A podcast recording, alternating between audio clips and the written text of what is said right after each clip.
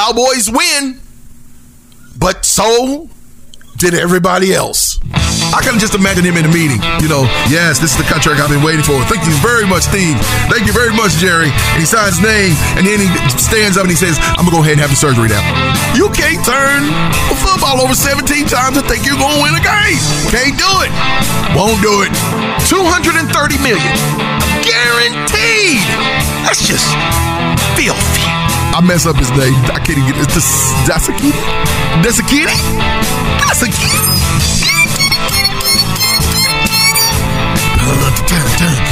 Team killer. But at the same time, oh, we're going to shackle them in. We're going to take over. You are not Diana Prince. This is not the mascara. I saw it coming. That's why I went solo. You'll never see me coming. Welcome to every living and breathing intelligent biped on the planet Earth to this sick show. It's your boy, the man, the myth, the hashtag legend in my own mind. Big day. Talking not only sports, but news of all kinds. Also, welcome to those checking us out on this sick podcast on Anchor.fm, Spotify, Apple Podcasts, Castbox, Google Podcasts, Amazon Music, Overcast, Stitcher, Pocket Cast, and Radio Public. And as per usual, I also want to give a shout out to all my sick listeners over in the land of the Lucky Charms, Ireland, the birthplace of Coachella, Hong Kong, Morocco, Sweden, with their Swedish meatballs swimming in a big bowl of marinara. Portugal, the home of ports. Canada, the home of that delicious maple syrup. Mexico, the home of avocado from Mexico. Pakistan, no pulling on the totos, no pulling on the fingers, and no pulling on the Punjabi. Thank you, come again. Thailand, home of the Thais. Germany, Donka. Peru, home of the Limas. India, shining bright like a diamond. The Netherlands, home of the wooden shoes. Brazil, home of Pele.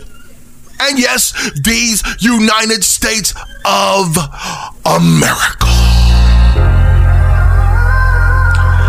The Dallas Cowboys defeat the Detroit Lions by a score of 24-6 at Jerry World, and it keeps their NFC Beast hopes alive with 10 more games left in the season. Dak Prescott made his comeback debut since the broken thumb injury that happened in week 1 of the season. And Dallas ends up getting this particular win while they scrimmaged the Detroit Lions. Now, let's break down the stats. Dak Prescott went 19 of 25 for 207 yards and 1 throwing touchdown. Tony Pollard had 12 carries for 83 yards, and Ezekiel Elliott had 15 carries for 57 yards, but he got 2 touchdowns. KaVontae Turpin got 1 carry with 3 yards, and Dak Prescott carried for 3 times and was unable to get anything. And then CeeDee Lamb had 1 carry for -4 yards where he got walloped. Did y'all see that play when he came around? It was a reverse play. CeeDee Lamb was supposed to run. He was running east to west when you're supposed to run north to south. As soon as he turned up, he got met. I was like, dang. He got ate up. I don't know what he was thinking about. It was like he was jogging in the park. If you go back and look at that play, he was jogging in the park. And he was just, oh, what a lovely day. What a lovely day. Oh, my God. That's pretty much how it was. But on the reception tip, 4 receptions for 70 yards. Noah Brown had 5 receptions for 50 yards. Welcome back, Noah Brown. Dalton Schultz, welcome back. 5 yards for 49. And then Tony Pollard had 2 receptions for 26 yards. And Peyton Hendershot only had 2 receptions for 5 yards, but he gets the only thrown touchdown. Now, let's look at the defense for Dallas. As we go down the chart, Durant Armstrong had one sack. Yep, he had 1 sack. Jordan Lewis gets 1 interception, but Jordan Lewis hurt his ankle, and he did not look good going out. As a matter of fact, he hobbled to the sideline. They brought him over, and then they put him on the truck, and he went in, and he was gone for the rest of the game. I hope that Jordan Lewis is all right, because that dude right there, that rookie is tough. And he got 1 reception. I mean, 1 interception. And then you had Trayon Diggs digging in and getting 1 interception for the Dallas Cowboys. Now, punt returns. KaVontae Turpin had a 66-yard return. That dude he's just a play away from getting in the end zone for the Dallas Cowboys. Brett Mauer was 100% today, because he only had 1 field goal. His longest was 22 today. But this was, like I said, pretty much a scrimmage for the Dallas Cowboys. Dak Prescott needed to be in this because Dak Prescott looked rusty and crusty. The Dallas Cowboys looked really shoddy in that first half. I'm just going to tell you. Detroit Lions scored first with a field goal. They went up 3-0. Then Detroit and Dallas end up in the second quarter, both scoring 3, 2 field goals apiece. The third quarter, Dallas got the touchdown. They scored 7. But then the fourth quarter was the tale, where Dallas scored 14 points, and it was unanswered with 0 from the Detroit Lions. And the Dallas Cowboys could have easily lost this game. Matter of fact, every Dallas Cowboy fan out there was holding their breath a little bit until that fourth quarter, because it looked like, yeah, we might lose this to the Lions. And you know the Lions are digging in. They're trying to get another win. I think the Lions got 2 wins, and they've got 5 losses now. But they're trying to get another win. They're trying to get to 500. And they were looking like they were going to get there. But I always say on this sick show, you cannot win a game when you turn the ball over 15 times. Ain't gonna happen. Can't do it. Won't do it. Didn't do it. And now you're 2-5. 2-5. So, but the Cowboys have got to get out the gate quicker. They can't use 3 quarters to warm up, and then in the fourth quarter come out and just, we're just going to blow you out the water. That's not going to happen every time, especially when you're going up against a team like the Philadelphia Eagles. When you're going up against now the New York Giants, even though we beat the New York Giants, Giants won. So, Eagles had the week off, sitting at 6-0. Giants are sitting at 6-1, and the Cowboys are 5-2. The Commodores are last place, where they normally are, and they should be. Shout out to LB Senior. But everybody won. Everybody won this weekend. So the NFC Beast doesn't really change. It doesn't really change positions, and the Cowboys have to win the rest of the way. I'm going to tell you right now, the Eagles are not going to lose, I dare say, more than 2 games this year, if they lose any. But if they lose 2 games, and let's say Dallas had to play, they have to play them again, and this is to see who gets in the playoffs, to see who wins the NFC East. Dallas is going to have to win every game. We can't afford to lose another one. We lose another one, we're pretty much out of this. Now, when it comes down to the whole NFC, Dallas could get a wild card. But like I said, we're 10 games away from that. I don't want to start speculating about anything. Anybody who knows me on this sick show, you know I'm gonna be brutally honest with you about the Dallas Cowboys. If the Dallas Cowboys performed the way that they were supposed to, then I'm gonna tell you they did a great job. But if they suck, whether it's on offense or defense, I'm gonna tell you they sucked. And like I said, it's not even enough to get in the playoffs anymore for me. As a Cowboy fan who's been sitting here waiting 26 freaking years, I don't care. I don't want to know you got in the playoff. I need to know you're going to get to the NFC Championship. That's what I want. Then we can start talking Super Bowl. Because then, when you're NFC Championship, when you're there, the next game is the Super Bowl. But until the Cowboys show that they can actually get that far, don't come at me with the Cowboys are going to the Super Bowl. Don't come at me with that. You're going to say, and I know you're saying, you're not a Dallas Cowboy fan if you're saying that. No, I'm a fan. I've been a fan since I was a little boy. Everything I have is basically blue with silver. So I'm for the Cowboys, do or die. And we've been dying for the last 26 years for an NFC Championship. That's what we need to do. But as far as the Super Bowl, don't come at me with that. Don't come at me. That is a pipe dream until you can get further than one playoff game. And I ain't talking about a bye and then you play in the second round. I'm talking about work your way through. As a matter of fact, if the Dallas Cowboys want to do anything or beat anybody, then they're going to have to work their way through. And I hope, actually, that they don't win the NFC East, because you know why? I don't want to get the bye. I want to go in fighting. I want to go in swinging. I want to go in with some momentum on our side. I don't want a day off. Cowboys don't need a day off. Let's just win, and then we will get to that particular place. But as far as no, I don't want to. If we win it, okay, we won it. But I'm not looking forward to a bye when it comes to the playoffs, because we always come out lackluster.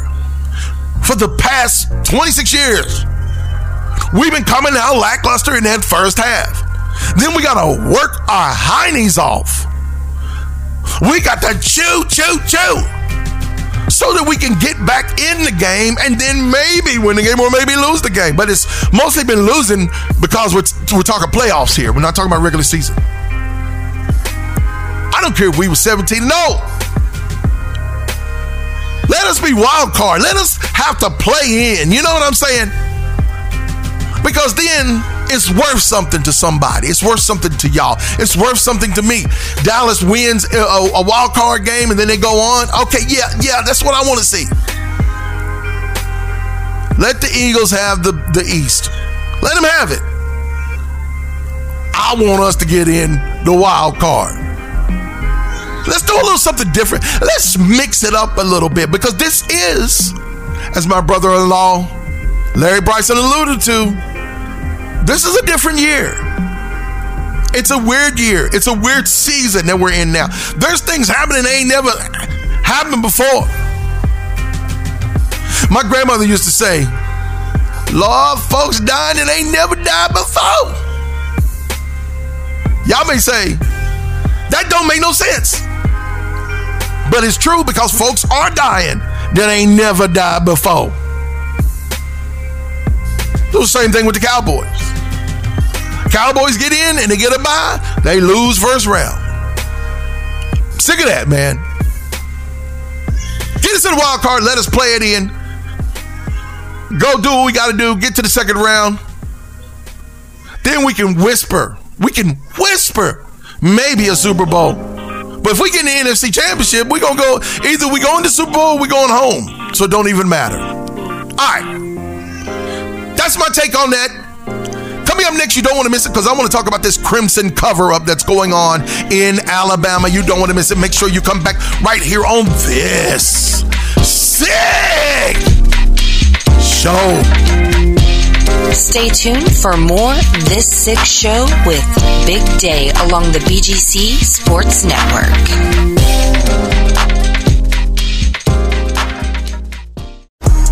Back. Caught you looking for the same thing. It's a new thing. Check out this I bring right here on This Sick Show.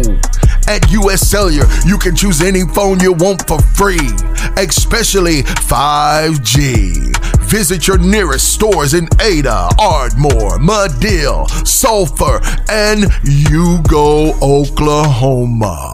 US Cellular, America's locally grown wireless. All right, let's talk about what I am referring to as the Crimson cover-up. A lot of you saw that Alabama Crimson Tide wide receiver Jermaine Burton after the game on last Saturday night. He was on a video and was caught allegedly striking a female Tennessee fan while they ran onto the field in Knoxville after Tennessee upset Alabama. And that was a couple of weeks ago. And basically, a lot of people were saying a lot of things about it, and they were like, no, this dude needs to be kicked off the team. You had pundits saying that, you know, he needs to be suspended for the rest of the year. A lot of people were saying a lot of things. They were giving their take on it. And Nick Saban was like, okay, we're going to address this matter internally. We don't need to discuss this with everybody else. We're going to discuss this with Mr. Burton. And whatever happened with Mr. Burton, Mr. Saban felt that it wasn't necessary to suspend him from the Alabama program. Saban said that, quote, I don't know how many of you have been in a situation like that. I talked to him. He was scared. I was scared. Some of our other players were scared. I think you learn to respect other people because we have a responsibility to do that regardless of the circumstances we're in. And he added, I talked to the guy. We have him in a counseling program. It's not an anger management program as many people had announced, but we're going to fix this problem, and it's not a huge issue with us. Matter of fact, he went on to say, it's about having the proper respect for other people. I didn't think it was necessary to suspend the guy, so if you knew the whole story, maybe you wouldn't either. But I am going to divulge that, he said. Now, when the Tennessee Volunteers upset the Crimson Tide last Saturday with the game-winning field goal, the entire stadium flooded onto the field.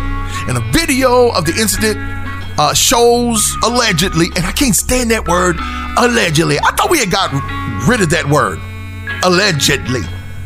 I mean, if you caught on tape, you can see it as plain as day, but you want to call it allegedly. Okay, all right, we're gonna run with it. Burton allegedly, quote unquote. If y'all could see me right now, oh, I can't wait, because this sick show is getting ready to. We're getting ready to do video. Just hang around, because we're going to have our sick listeners and our sick watchers are going to be added to this show. So it's going to be off the chain coming up in 2023. We are preparing in the background now, so you might as well get ready. It's about to be sick up in this month. Okay, anyway, I got on a little tangent there. Burton was seen allegedly walking when a female fan gets in his way, and she tries to avoid him, allegedly, and he appears to strike her, allegedly, before walking away. Nick Saban said, we certainly don't condone any mistreatment of anybody, whether they should or should not have been there. I think you got to have respect for other people. But Saban's decision to start Burton was received negatively by many. It is unclear if there was any discipline laid down to Burton for the incident. All right, it's time for me to give my, I would say 2 cents. I would say 10 cents. But because of inflation, I'm going to give you my quarter cents on this one. I watched the video. I went on Twitter. I saw the video and I played it back and back and forth, back and forth and back and forth. And I'm looking at that video, and first of all, he didn't strike her. Stop with that. That is total embellishment, because if you look at the video, he nudges her aside with his hand, like gone somewhere. That's not striking, people. He didn't come from the land of good and plenty with a haymaker and knock the girl down. That's not what he did. But I need you to pay attention a little more to the video, because when you see the video, you will see her face right at his face. It was only like, 0.02 seconds. It's quick. She could have said something like, ha ha, and he mushed her out of the way. See, y'all don't see that. Y'all saw, and let's just be honest, you saw a black young man, pushing a Caucasian female, and now all of a sudden, he needs to be kicked out of Alabama. If he had of knocked her down, if he had of, start hitting on her, wailing on her, if he had a kicked her, if he had a tripped her intentionally, yeah, you could say, yeah, you gotta go, because there's no room in the world for that. But that's not what happened. And like I said, I'm always going to look for the truth. When the left is saying something and the right is saying something, somewhere in the middle lies the truth. And a lot of people don't want to go find the truth of what's going on. But I watched that video, and you could see the crowd rushing the field. They're running in between Alabama players because they're trying to get to their Tennessee Volunteer players, and they're trying to celebrate on the field. You see this girl run up to him and then crosses quickly around him, but something was said, and you see his arm go out and mush her, like gone somewhere. Yeah, whatever, go on somewhere. Oh, we gonna call that a strike? Oh, you assaulted me. If she got in his face and said something, that's called verbal assault. If we want to take it there, we can really look at the fact that that's verbal assault. Now, nobody caught the audio of it, so we're not gonna know who said what, who shot John, all that. So it's just, let's just stop right there when it comes to that. If there was audio and he said something, she said something, I'm going to stop it right there. But you heard that big but coming. People don't need to be running on the field. I know in the excitement, everybody wants to join in, but you rushing the field, anything can happen. Do you not know when people rush the field that innocent people can get trampled by other people just because they want to celebrate and they're hyped up and everybody's running, raw, we won, we beat Alabama. And this is just not an Alabama problem. This is a problem all over sports, collegiate sports. In professional sports, you don't see people rushing the field. When Hank Aaron hit, 700, there was a dude that ran on the field, and as soon as he ran on the field, he was trying to run around the base. Hank Aaron was like, what the heck is going on? And then they tackled the dude and got him off the field. You see people running around and doing everything on the soccer field. One person will get there. One person will get on that field, maybe two, if they're lucky. And they're going to be running around, and then, you know, sometimes they're clothed and sometimes they're not. Soccer is a trip. But you don't see it in professional sports where the whole freaking stadium empties onto the field. Folks, we're living in times we don't know who's got what or who's trying to do what to somebody. We don't know if somebody's got a knife or something and they come out there, yeah, we beat y'all, and then stab a player. You don't know. Rushing the field, you're taking chances by being on that field. I'm not saying what the boy did was right. I'm not saying that. I'm saying anything could possibly happen. As a matter of fact, when you rush the field, basically anything goes anyway. What if she was coming out there just to slap the dude in the face because his helmet was off? And she runs by and she slaps him and keeps on running to the crowd and disappears. I bet you anything, nothing would be said about it. Somebody might say something about it, but I guarantee you it would not be viral. I guarantee you this wouldn't be a big issue. I guarantee you she would not see any repercussions for that. You got people on Twitter, you're talking that he should have been thrown out, he should have been kicked out, and all this, that, the other. But stop that foolishness. You've made mistakes in your life. I'm sure you on your job right now. You have made some mistakes at your job. So every time you make a mistake at your job, your boss is supposed to come and say, the bosses are supposed to come and say, you ain't got a job anymore? Because that's essentially what you're saying. This everybody, you know, everybody's got to be right syndrome. No, everybody ain't right. It's so much wrong going on in the world right now, and everybody ain't right. It ain't right that we try to prosecute people wrongly. Now, people who do stuff that break the law and deserve to be prosecuted, we need to prosecute them. I saw a mush. He didn't take both hands and push her to the ground. I saw a mush gone somewhere. She came at him, she stepped to the left. We don't know what was said at that time, and he mushed her, and I promise you, she probably came at him and said, "Aha!" I'm willing to bet. She said, "Aha!" And he said, "Go on somewhere."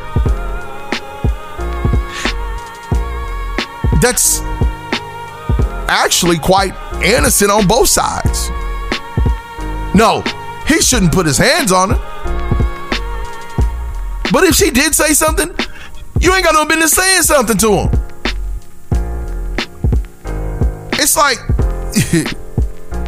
the pot calling the kettle black, as they used to say back in the day. So we're gonna get on one, but we're not gonna get on the other one. But yet the one was supposed to be on the field and the other one should not have been on the field after the clock ran out. But like I said, this is the concern going forward that I have for athletes, college athletes, high school. Let me tell you something. I've seen maybe one time somebody, you know, the crowd, the team won, and the crowd emptied the stadium, emptied the seats, and went onto the court or onto the football field. But it's not, even in high school, not that common. It's more common in collegiate play. More common than you think. Especially if it's a big game against Alabama. Alabama is the standard. They are the gold standard. I would dare to say the platinum standard that everybody wants to be. And same thing with Clemson. I would dare say Alabama, Clemson, and Georgia are the standard. Those are the three top. That's what everybody aspires to be. So when you beat someone like them, it's like you won the national championship. Especially when you was not supposed to win the game. Especially when everybody said that there is no way that you can beat the Crimson Tide. Especially when everybody on television and all the people that was betting in Las Vegas and the odds and the whole nine was saying that you was the underdog. You were not supposed to beat Alabama, and you beat Alabama. Then guess what? You have won your national championship. It reminds me of when Dallas plays Washington. For Washington, that's their Super Bowl. Playing the Dallas Cowboys twice a year and winning one game out of the year that's the Super Bowl for Washington right now. That's the standard for them right now. So you got people rushing on the field. When you rush on that field, you don't know what you're going to get. Remember the California Bears when they ran that touchdown back and the California band came on and the one guy was in the band and the Bears, you know, they thought the game was over and the Bear player ran the ball for a touchdown. There was no seconds left on the clock. They called themselves rushing the field. Everybody's on the field. This dude is running and he runs into the end zone and there's a band person for the other team. And he runs over top of him. Back then, there was no prosecution for that. There was no, you know, allegedly for that. No, y'all took it upon yourself to come on the field because you thought that you had won. And then ran over the band player. No, you shouldn't have had your behind on the field in the first place. That's just, don't do that to that boy. It's ludicrous. It's ridiculous. Don't do that to that boy. He got life too. He trying to go on in life too. I mean, it is what it is. He smushed her. She probably said something. Life goes on. Get over it. All right. When we come back, I said something about prosecuting. A prosecution. I want to talk about people being handed sentences and falling out. The heck for? Right here. All this sick show. Stay tuned. We'll be right back with more This Sick Show with Big Day along the BGC Sports Network.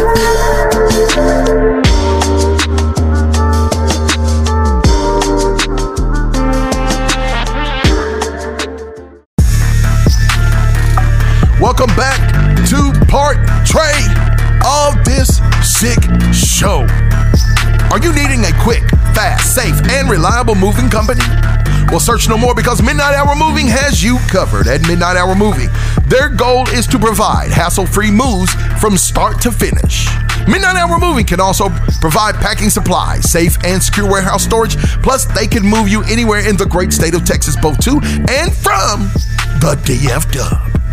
Call Midnight Hour Moving today at 817-399-1300. That's 817-399-1300.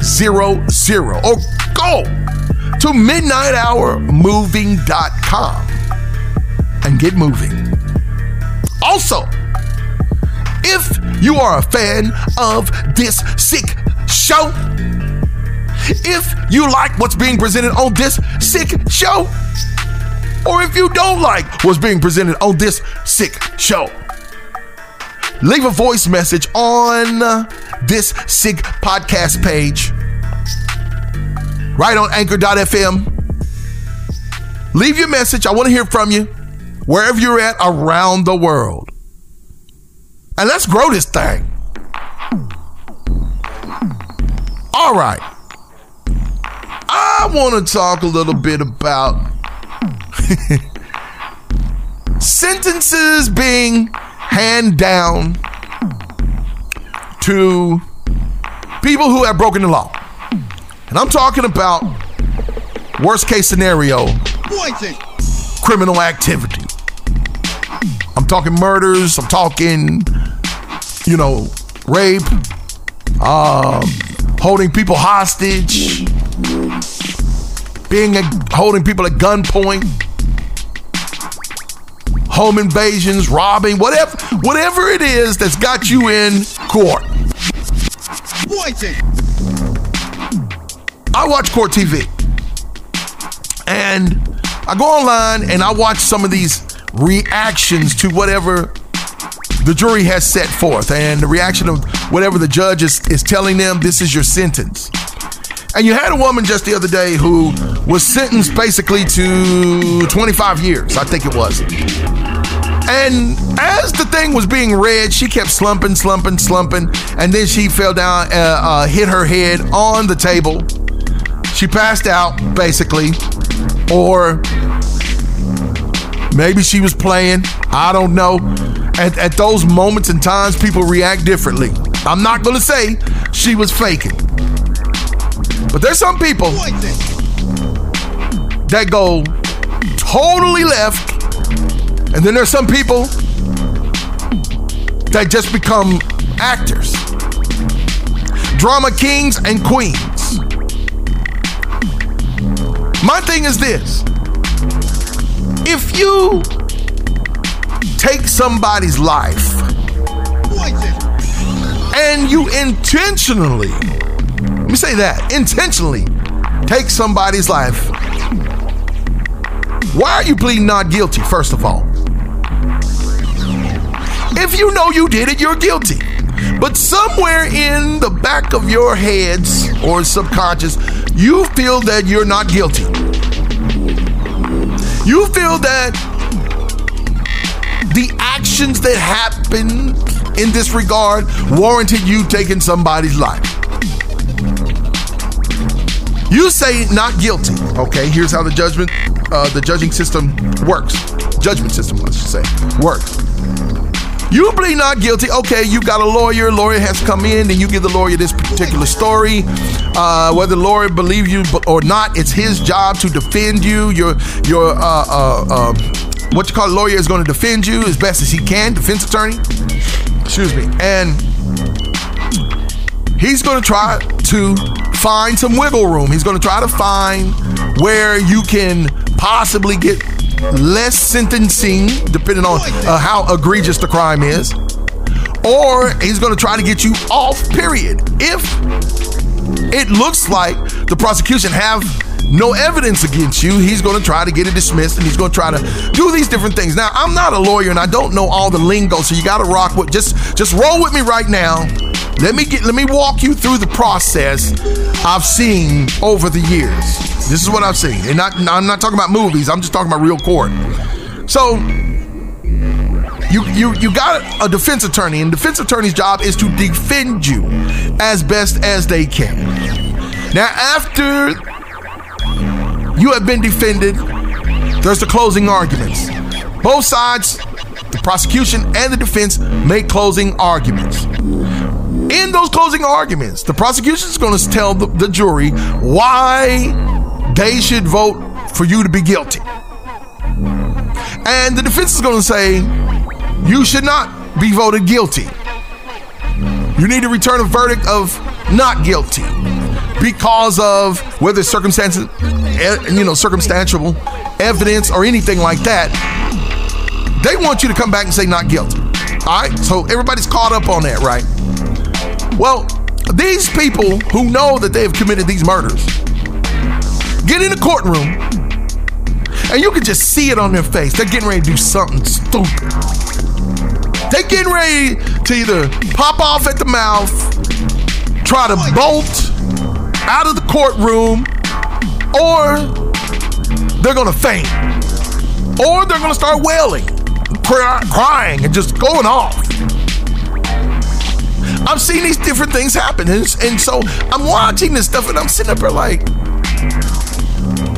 what makes you think if you've done the crime, that they're going to come back with not guilty. What makes why are you falling out? What are you falling out for? What are you getting mad about? You did the crime. You know, back in the day, they used to say, you do the crime, you do the time. You did the crime. So for those who are guilty, yeah, you take somebody's life, then your life is possibly going to be required of you. Whether that means 25 to life, whether that means 30, 40, 50 years. You know, there was one I was watching where the boy got consecutively 100 years because he murdered 3 people. So they know you're not going to live past 100 years, basically. You might make it to 120. You might make it to 120, but you ain't gonna live no 300 years. So they basically said, we're locking you up and throwing away the key. And most of those people that I've seen that get those big sentences like that, they're like, all right, it is what it is. And they going about their business. Oh, but 10 years or 15 years or 5 years or they've fallen out and going through all these motions and trying to dart out the courtroom. You just added on to your sentence. You just made things worse for yourself. Stand up. Take it like a man or a woman. Let your mom, dad, your peers or whoever, wife, whatever, let them do that part. But as far as you're concerned, it's a done deal. That's a wrap. You have to do the time. So there's no need of falling out or faking and you know, I saw one where the dude, they read him his sentence. I think they gave him 28 years or something like that, and he was in a wheelchair. He gonna fall out the wheelchair. Okay, first of all, you're in the wheelchair. Then you gotta have strength enough to put your legs down and to go ahead and just faint out of the wheelchair and fall out the wheelchair. And that's basically what he did. Watch this. I'm gonna fake this. He was going for an Emmy. No, he was going for an Oscar. And they were not. They was like, okay, they picked him up. They pulled him out. Head was hanging down. They put him back in the back of the hallway. And I guarantee you, when he got in the hallway, he probably straightened up.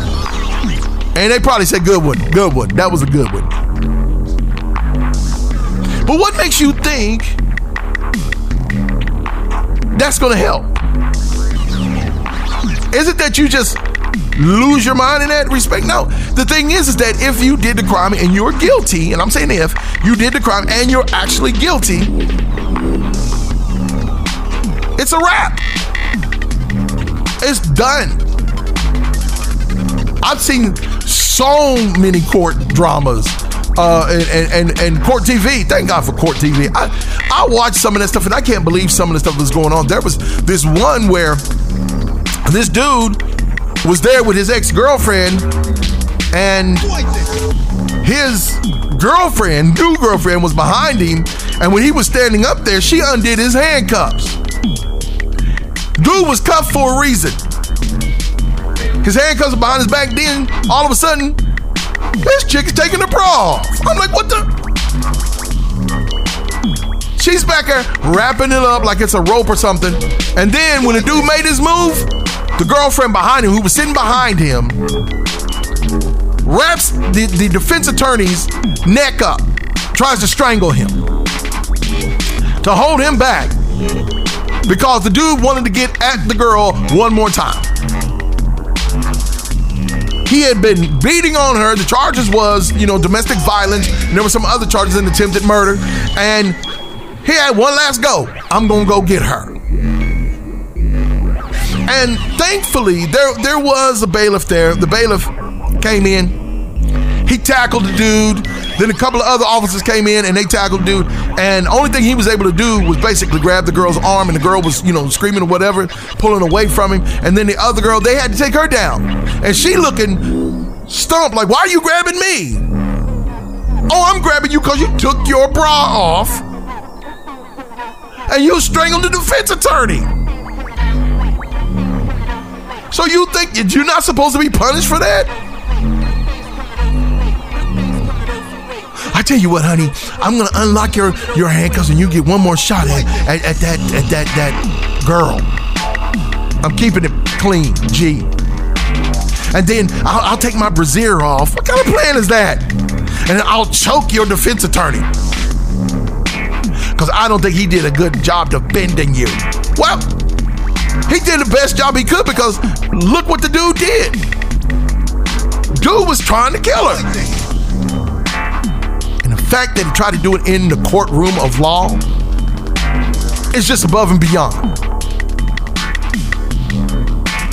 If you happen to dart out the courtroom, you are in a federal building. Do you not think there's other police there? There's nowhere or no way you're getting out of that building. But even if you happen to get out of the building, do you not know that an APB, a BOLO, is going to be put on you? There's nowhere you can run. There's nowhere you can hide. The fact that you got caught in the first place means you ain't good at hiding. They found you behind. I'm gonna make this last ditch effort to get out of this. No. You're going to jail. And they're gonna add some more onto it. You're supposed to be there for 25 years. We're gonna add another 10 for what you did. No, matter of fact, let's throw on 30. Let's double that. So now you're in there for 55 years. And out of that 55 years, you're going to do 30. And if at the time you commit this crime, you're 50 years old, guess what? You're not coming out until you're 85. I'm sorry. You did that. You added on when you didn't have to. Folks, this world we live in right now is crazy. You think my show is sick? It's a lot of sick folk out there, and I ain't talking about saw it coming folk. I'm talking about sick, sick in the mind, sick in the head, sick in the attitude. I'm sick too. I'm sick and tired, sick, of seeing this foolishness. I'm sick and tired of this happening. But this is the world that we live in now. One thing about it is I'm going to forever be sick. Saw it coming. So that I can at least alert you. You got to watch your back. I'm done. I want to thank all of you for tuning in to this sick show. Coming up next is the hashtag brother of baseball, Mr. Willie F.T. Jr. It's playoffs, baby. It's almost World Series time. Can't wait to hear what he's got. And make sure you come back and listen to this sick show.